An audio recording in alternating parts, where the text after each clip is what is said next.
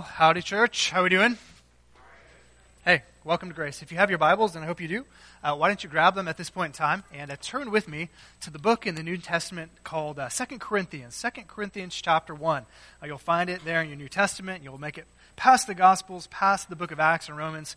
Then you'll find 1st and 2nd Corinthians. And there uh, we will begin in chapter 1, uh, starting in verse 23. And then we'll make our way a little bit into chapter 2 all the way into verse 4. Uh, we continue our sermon series, New Love, uh, New Year. And this morning, we're going to be taking a look at uh, a difficult side of love, and that is the need and the necessity of uh, showing tough love, tough love to one another in the church. 2 Corinthians 1. I trust that you're there or close to it. Let's pray. We'll dive right in. Father, it's a privilege for us to sit under your word today.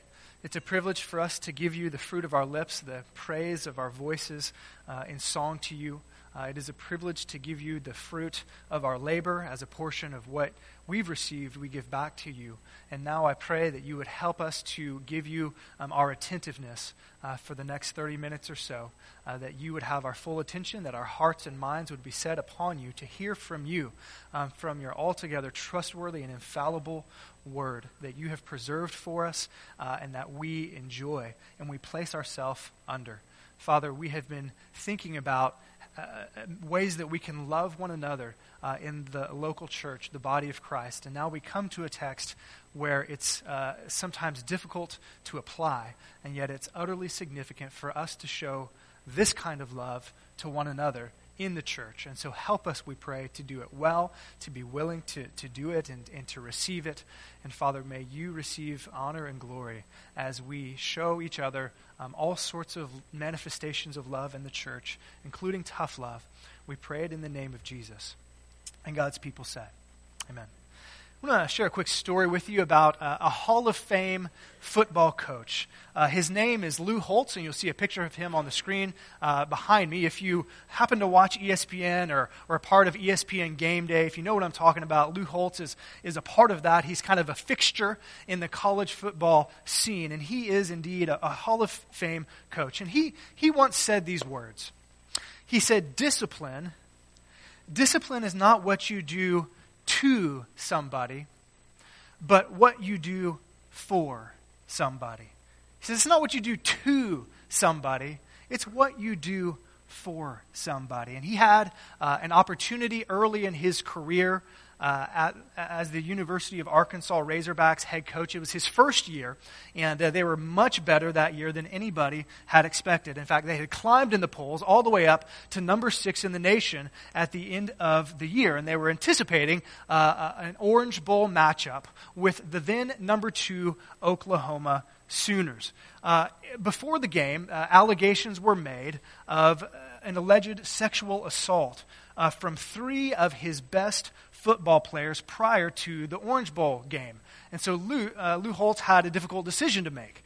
And the decision that he made was to uh, suspend those three players uh, for this much anticipated college football bowl game. Now, they were already 18 point underdogs. And if you don't know anything about football, that's, that's quite a fair amount, right? They were significant underdogs to the then number two Oklahoma Sooners already. Now he suspended three players, and uh, they became uh, 24 point underdogs after his suspension. Well, uh, of course, the local media there in Arkansas uh, disagreed, ate him up, gave him, gave him all sorts of trouble. And uh, not only that, but some of his players did as well. In fact, 12 of his players, 12 of his other best players, threatened not to play in the bowl game under protest of his decision to suspend these three players. But he stuck to his guns. He did not relent under the pressure. And uh, as the uh, rest of the story unfolded, Arkansas ended up defeating uh, the Oklahoma Sooners by a score of 31 to 6. 31 to 6 in that year's Orange Bowl, which even to this day is still one of the biggest upsets in college football history. Now, Lou Holtz displayed what I would call a tough love for the betterment both of those three players on his team and, of course, for the betterment of the team as a whole.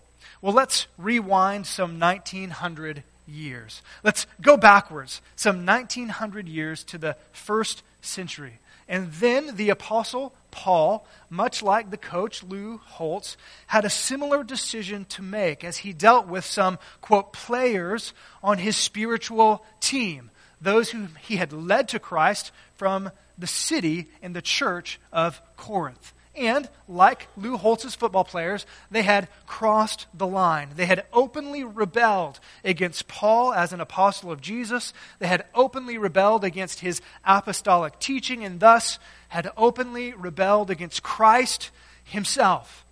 And so Paul had a difficult decision to make. He too had to decide how he was going to show tough love in the church by exercising discipline in the church. Because what Lou, Sol, Lou Holtz says is true.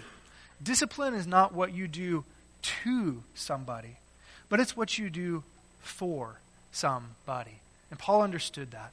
So let's begin with the context. Let's take a look of, uh, at the relationship that Paul had with this much maligned, often troubled church there in the city of Corinth. As we put the pieces together, we see a little bit about his relationship with the people, the church, the Christians there in the city of Corinth. And behind me, you'll see just a, an abbreviated outline of Paul's relationship to help us understand the context as we jump into his letter to them, known as Second Corinthians, there in the first chapter. So his relationship with them began as he planted that church. He led many in the city of Ephesus to Christ. We see that in Acts chapter 18. He plants the church, and then he grows the church, and he spends about a year and a half of his life there ministering, planting, growing the roots of this church. Then he, de- he decides to, to leave and to go to the city of Ephesus. There, at the city of Ephesus, his kind of next stint, he spends a good two and a half years there. And while he is working in the city of Ephesus, he gets word he gets news, and it's not good news from two different sources, both about questions that the Christians there in Corinth had for Paul, as well as news about problems, sin issues that the, the Christians there in the city of Corinth were having. And so he decides to write them a letter. And that letter is known as First Corinthians. And so if you open your Bible and you go a few pages backwards, you find this letter of First Corinthians that Paul writes to the city to answer their questions and then to correct several sin issues that they were dealing with. Number three, however, however, as time moves on, uh, we come to find out that the letter of 1 Corinthians didn't exactly fix all of the problems uh, that the church there in Corinth was having. In fact, new and bigger problems had been introduced, right? The issues were not settled, and Paul gets word again that false apostles, that is, men, had entered into the church uh, in the city of, of, of Corinth and claimed to be apostles of Jesus Christ. That's a big deal. They claimed to be apostles, but they weren't. And they persuaded and swayed the Corinthian church to reject Paul and to accept them.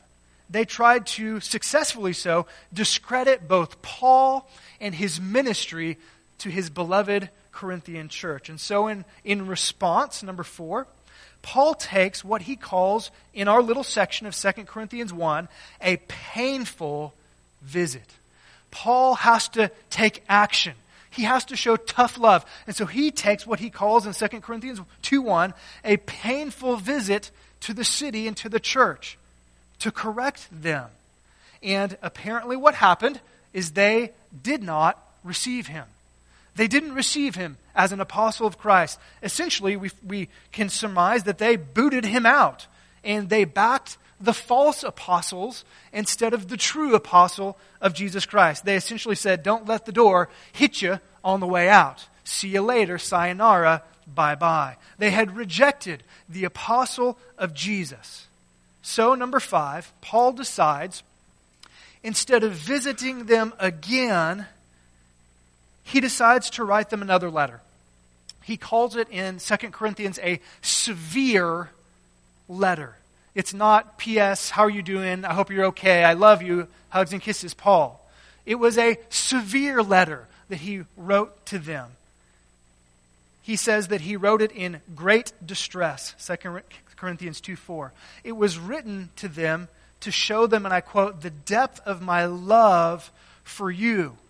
He once again called the church to repent and to accept his ministry as an, a true apostle of Jesus Christ. And so, as the story goes, Paul eventually gets word from his uh, emissary Titus that this disciplinary letter, which we don't have today, had apparently been received, and the church had repented of their rejection of him and of Christ, and longed to be reunited with Paul. That's the rocky history of Paul's relationship with this troubled church. And so now, as we begin to jump into the scripture with the context in mind, let's hear let's hear how Paul ties his love. Remember, this is about love. It's a series about love. How Paul ties his love for the Corinthian Christians to his confrontation of their unrepentant sin, both in his painful visit and then in his severe letter. So I hope you're there in 2 Corinthians chapter 1, starting in verse 23. Let's read together now that we have the context. Paul says this I call God as my witness, and I stake my life on it, that it was in order to spare you that I did not return to Corinth. Not that we lord it over your faith, but we work with you for your joy. Because it is by faith you stand firm. Verse 1. So I made up my mind that I would not make another painful visit to you. For if I grieve you, who is left to make me glad but you whom I have grieved? I wrote as I did, so that when I came, I would not be distressed by those who should have made me rejoice. I had confidence in all of you that you would share all of my joy. For I wrote to you out of great distress and anguish of heart, and with many tears, not to grieve you, notice, but to let you know the depth of my love for you. And that is a reading of God's holy word. So we've seen the context of this passage, we've read the scripture. Let's now begin to look at it more in depth. Let's begin our biblical exposition in verse 23. So let's jump back to the beginning. Paul begins in verse 23, right? And he says that the reason that he didn't make a return trip after their initial rejection of him, remember, they said, Sayonara, we don't want you. We want the false guys. Get out of here, right? After his initial trip, he said he didn't make a return trip to see them because he wanted to, quote, spare them, right? He says, in, order to spare you. So here's the question To spare them from what? Why did he not go? Why did he choose to not return to them? Well, obviously it was to spare them, but to spare them from what? Well, clearly, I think the context shows us that Paul decided not to go back to this troubled church in the city of Corinth to spare them apostolic disciplinary action. In other words, as my high school football coach said.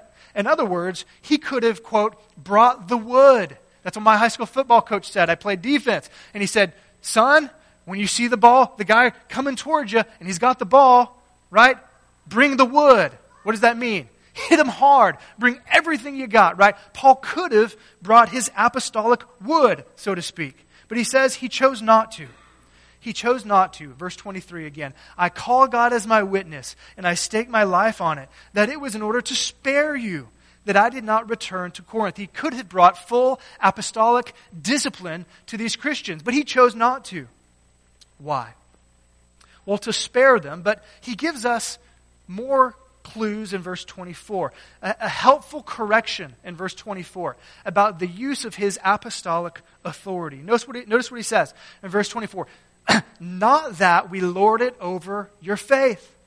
Not that we lord it over your faith, but in contrast, we work, what, church? With you.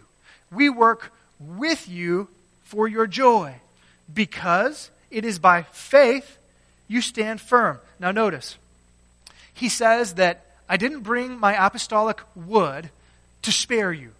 But instead, instead, we don't lord we're not lords over your faith. We work with you. We work beside you. He says he didn't want to be a spiritual dictator who ruled over them, but he wanted to be one who came alongside them to work with them in their walk with Christ, right?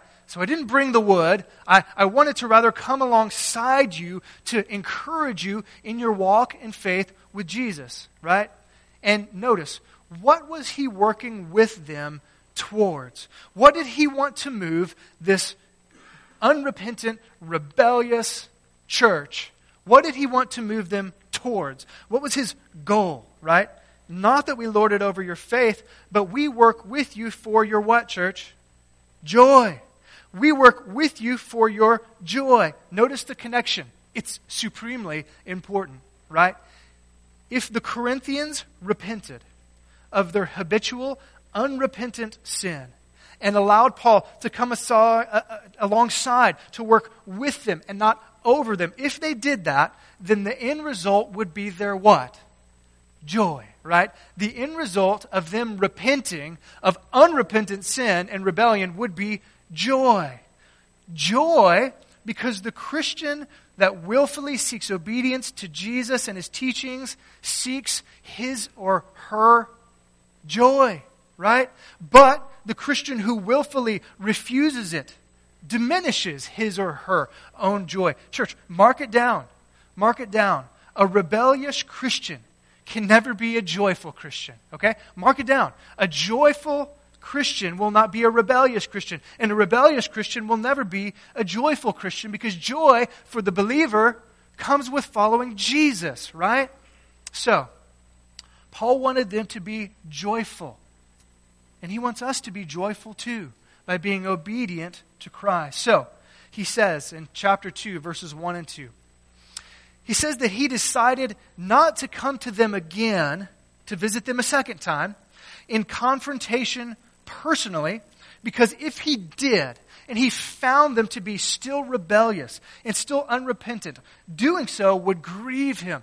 This is a in 2 Corinthians we see Paul's pastoral heart unlike any other book in the New Testament. He says it would grieve him if he found them in that state. Notice verse 1 of chapter 2. So I made up my mind that I would not make another painful visit to you for if I grieve you, who is left to make me glad?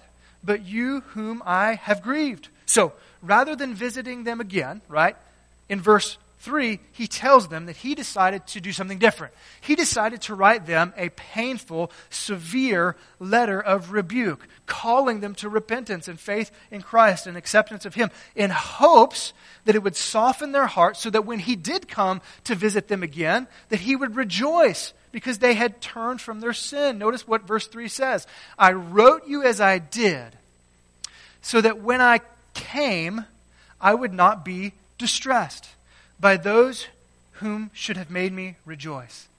And then he says, Church, I, I, had confidence that this letter would work. I had confidence in all of you that you would all share my joy. Notice the tail end of this verse, right? He adds at the end that he had confidence in them that they would turn from their pursuit of sin and thus share in his joy. That is the joy of pursuing obedience to Christ. And now in verse 4, we come to the crux of the issue. This is where I've been moving us to.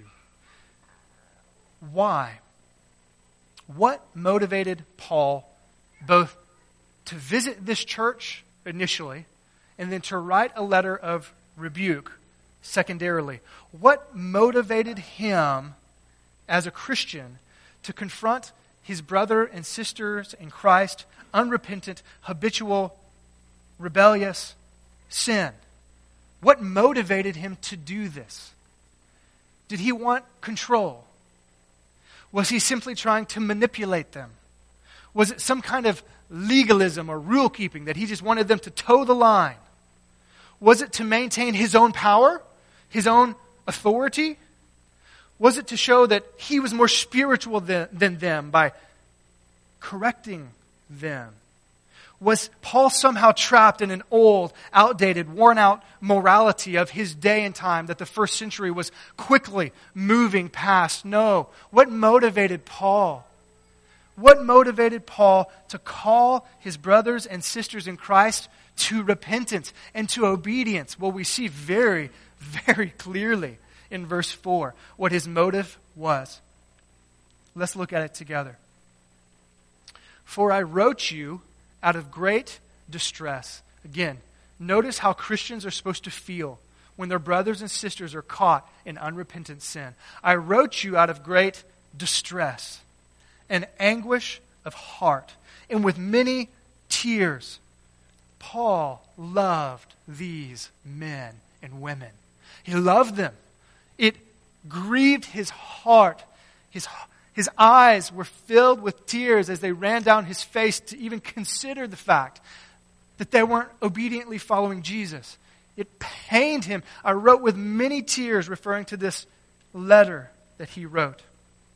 And here's the crux not to grieve you, but to let you know the depth of my love for you.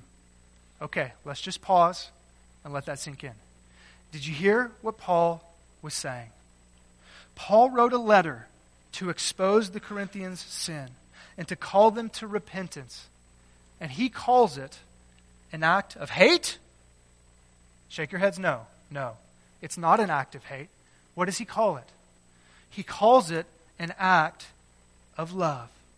Why? Well, the answer is, is fairly simple. It would be completely unloving for Paul and for us to allow brothers and sisters to remain in rebellion, unrepentant, habitual sin, because all sin ultimately is harmful to us, and it's harmful to the church, and it's not glorifying to God. All sin destroys us, either now or later. All sin hinders God's design and his desires for us, right? And so Paul says, I've done, I've showed you some tough love, church.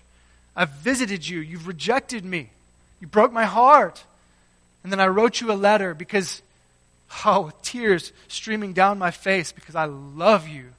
I love you. And I want you to follow Jesus as I pursue following Jesus. So, we've seen the context of the text, we've seen the text itself, and we've briefly had an exposition of the text. So here's what I'd like to do I'd like to transition, because this is just one example of several texts that we see in the New Testament of the Christians in the churches, the local churches' duty to help bring about unrepentant, rebellious, hard hearted sinning Christians back to the faith.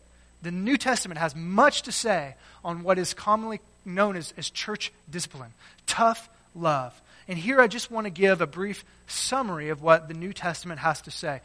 Uh, volumes have been written on the subject. I did my dissertation in seminary. Long, well, it wasn't that long, but it was long, right? Not that long, but it was long. Lots of things in the Bible on this. So this is really brief. It's kind of a bird's eye view, right? What does the Bible have to say about this issue, about what Paul was doing in the Corinthian church? We have a full statement on the subject as a church in our policy and procedure manual. It's out on the Welcome Center if you're interested. But here's a, a, a real brief summary. What is uh, the purpose, the practice, the process, and the protection? of church discipline. First of all, re- really quickly, the purpose we see in Galatians 6:1. It's on the screen behind me. The purpose of any act of discipline in the local church is the ultimate restoration of the Christian to fellowship with God and to fellowship with the church. Brothers and sisters, Paul says in Galatians 1, brothers and sisters, if someone is caught in a sin, you who live by the Spirit should restore, there's our word, should restore that person gently. But watch yourselves, or you may also be tempted. So, what is the goal? What was Paul's goal in visiting this church and writing the church? His goal was not to beat them down, his goal was to restore them so that they would be spiritually healthy in relationship to God and in relationship to fellow Christians. What about the practice? Galatians 6:1 I think also tells us a little bit about how this is supposed to be done. Simply speaking. It's to be done by those who are spiritually mature. It's to be done in a spirit of gentleness. And it's to be done without hypocrisy. That is, if I am habitually watching pornography on my phone or on my computer and I know it and I don't care what anybody says, then I'm not supposed to be the one to call you out for that, right? Without hypocrisy. Notice Galatians 6 1 again. Brothers and sisters, if someone is caught in a sin, here's the first part those who are spiritually mature. You who live by the Spirit, you who live by the Spirit should restore that person. How? Harshly? No. Gently, right? With gentleness. And then Paul warns us, but watch yourselves, or you may also be tempted. That is without hypocrisy. So there's the purpose, right? There is the practice of it, but then there's the process. And we get the process from the lips of none other than our Lord and Savior Jesus Christ. In Matthew 18, verses 15 through 17, Jesus gives us a four step process. Here's my summary of it it begins with a private meeting with the brother or sister. If they refuse to repent, it moves to a private meeting with witnesses. Then, if the person refuses to repent, it leads to a public announcement to the church if they persist, which culminates in a public exclusion. Notice the words of Jesus in verse 15 through 17. If your brother sins, if your brother or sister sins, go and point out their fault, just between the two of you. If they listen to you, you have won them over. But if they will not listen, take one or two others along so that, quote, every matter may be established by the testimony of two or three witnesses. If they still refuse to listen, Jesus says, tell it to the church. And if they refuse to listen even to the church, treat them as you would a pagan or a tax collector. Friends, so much could be said. It's a sermon in and of itself. But we have the purpose of it, we have the practice of it, we have the process of it, and then notice the protection that it provides. In 1 Timothy 5:20, the context of 1 Timothy 5 is the discipline of an elder. But I think the principle applies. Paul tells us that it provides protection against what I'll call copycat Christians. Notice, but those elders who are sinning, you are to reprove, reprove before everyone. And here's the purpose it provides protection so that the others may take warning. You know, the great NFL football coach. It's a football kind of a day, right? Forgive me. I love football. Don Shula. He is a, he is he used a longtime head coach of the Miami Dolphins. Uh, a story is told about when a reporter um, was approaching him about a, a, a, how he and his coaching staff handled a particular mistake that one of his players made. He, he said this, and I quote, he said, We never let an error go unchallenged. And then he said this uncorrected errors multiply. That's kind of what Paul is saying here. He says, uncorrected errors among the elders multiply. So handle it, Timothy, right? So we've seen the purpose and we've seen uh, the process, we've seen the practice and the protection. Let's close our time by thinking about applying this text to our lives. What does this mean? It can mean a lot of things, but I'll, I'll suggest to you three things. Number one, we collectively, we must be a church willing to practice church discipline. Number two, we must be Christians, individuals, willing to participate in this process. And number three, number three, we must not buy the lie that correcting sin, unrebellious, habitual, unrepentant sin, is not loving. So let's begin with number one. We must be a church collectively willing to practice church discipline. Unfortunately, many churches in our day refuse to do this. They refuse to define sin as the Bible defines it. They refuse to take passages like this and numerous others seriously. The early church fathers, it's fascinating to me. Do some reading. The early church fathers, um, in the first and second centuries in particular, they wrestled with the question what is a legitimate biblical church? What, what constitutes a real New Testament church? Uh, they wrestled with this question and they came up with three answers. Well, number one, they have to hold to apostolic doctrine. That is, they must believe what the Bible says, to, to put it simply. Number two, they must practice communion and baptism, the two things that our Lord taught us to, to, to, to do. And then you want to take a guess what the third thing was? The third thing was that they said the church must practice some form of discipline. Sadly, in American evangelicalism today, most churches only have the first two, if not just one. Greg Wills wrote to this, and he said that many Christians in the past, quote, to many Christians in the past, quote, a church without discipline would hardly have counted as a church at all. John Dagg adds, and this is, this is powerful when discipline leaves a church, Christ goes with it. So, friends, as a Bible believing church, we must be willing to participate in this. Number two, we must be, as Christians, individuals, willing to participate in this process. So we have to ask ourselves are we willing to participate in the process? First of all, are we willing to, to, to go to a person, a friend, a brother, a sister, a neighbor, a Sunday school partner, someone in your ministry? Are you willing to go to a person in private after witnessing a re- repetition of rebellious, unrepentant sin as Jesus teaches us? Are we willing to do this? I'm not talking about the kind of Christian who struggles with a particular sin, but is striving to overcome it. Because I don't know about you, I'm in that category, right? I struggle with the same sins over and over and over. Pastor confession time. I don't know about you, I do, right? Um, I'm not talking about that. We work, we repent, we ask for forgiveness, we pursue obedience, right? Not that kind of Christian, right? But the kind of Christian that's, that openly flaunts in utter rebellion to the Scriptures, either refusing to call a particular act sin, as the Bible does, or is refusing to fight against this. They're rebelliously pursuing what the Bible clearly says is harmful, right?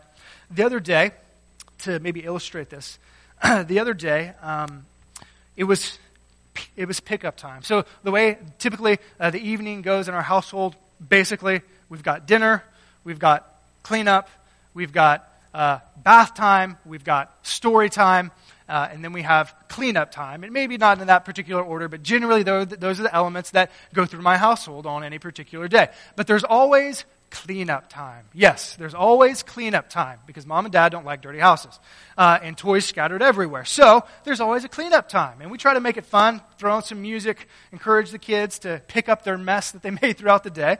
And typically they're fairly cooperative with this. In particular, uh, Piper, my second daughter, usually is very cooperative. She's the most cooperative. Uh, but uh, on one particular night this week, for whatever reason, uh, she did not want to participate in pickup time.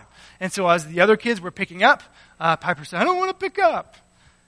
Piper, go pick up. I don't want to pick up. Piper, you made the mess. It's time to pick up. I'm not going to pick up. And at that point, my wife uttered a threat. It was not an apostolic threat, but it was a threat from a mom. She said this. She said, Piper, if you don't pick up right now, you will have no toys tomorrow. To which she pondered for a moment, and her little lip defiantly kind of went up, which is very uncharacteristic, kind of little lip puckered up, and she said, Fine, I don't need toys tomorrow. Oh. you think Paul had some apostolic wood? Here we go. Thankfully, it took her about five seconds to change her mind, and she started to pick up uh, as I started to move towards her, and she changed her mind, right? She repented quickly, okay? It didn't take a visit, it didn't take a letter. She repented uh, rather, rather quickly. Um, friends, that's the kind of attitude that the Corinthians had. That's the kind of attitude that, that Paul is talking about. When we see a brother or sister with this kind of attitude towards sin, then we humbly, gently approach them. So are we, are we willing this is hard. Are we willing to do that? Secondly, are we willing to be approached, to hear somebody out if they bring something to light in our lives that they have witnessed and they're concerned about it? Are we willing to listen to them? Friends, as a church, we must be willing. As Christians, we must be willing. And third, and this is really where um, the heart of this sermon is, and so we'll close with it. we must not buy the lie that to correct, as the Bible says, sin, we must not buy the lie that this is in any way unloving, right? The culture tells us this. The culture, and sadly, even some Christians, uh, even some pastors, even some books, tell us that this is not right. Let's not buy this lie that the culture is selling. To call any, the culture says to call anything wrong is really the only sin, right? But friends, let's not buy this lie. Owen Strachan, in one of his books, said this, and so we'll close uh, on this. He said, Love is not just happy smiles or pleasant words.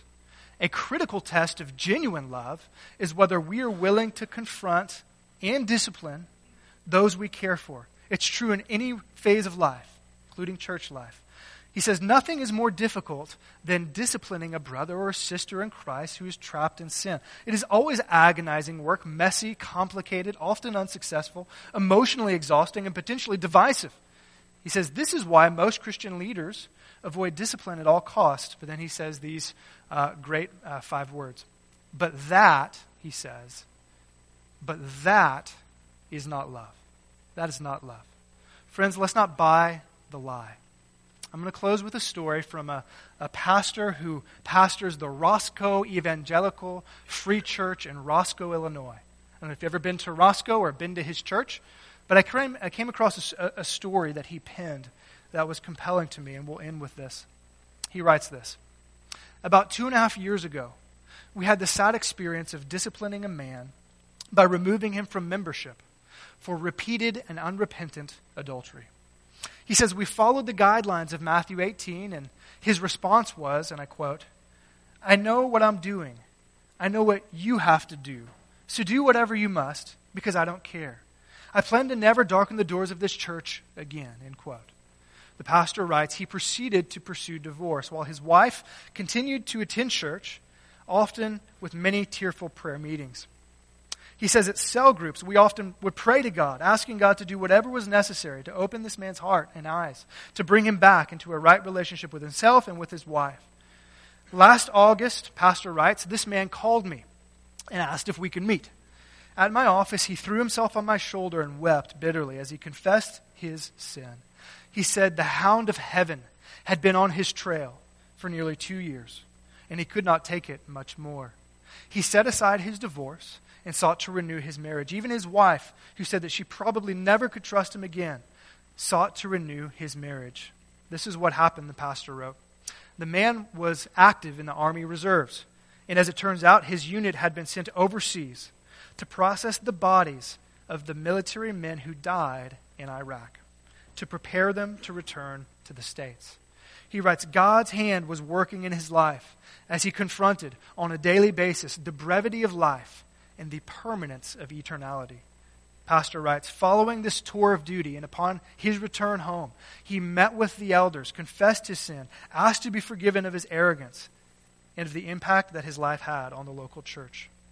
What a joy, he writes, to announce at the congregational meeting after two and a half years that discipline against this man had been lifted and that he had been restored to membership and fellowship. I am reminded, he closes with these words, when we do things God's way, he doesn't always respond in our timing, nor with the short term results we desire. But his way is always right, best, and true. With praise, the whole church got to see God at work, restoring both the man and his marriage. Friends, Lou Holtz is right. Lou Holtz is right. Discipline is not what you do to somebody, it's what we do for somebody. It's not contrary to love, it is an act of love. It's showing tough love. May we be, do, may we be willing, in whatever capacity that may be, to do the same. Let's pray. Father, we would ask that you would help us, as this is a tough subject, and we have many reservations. But we, as followers of your Son, who submit to your word, wish to do all things well, even showing tough love. And so help us, we pray, to do it well, to do it right, and not to believe the lie that it is somehow opposed to love.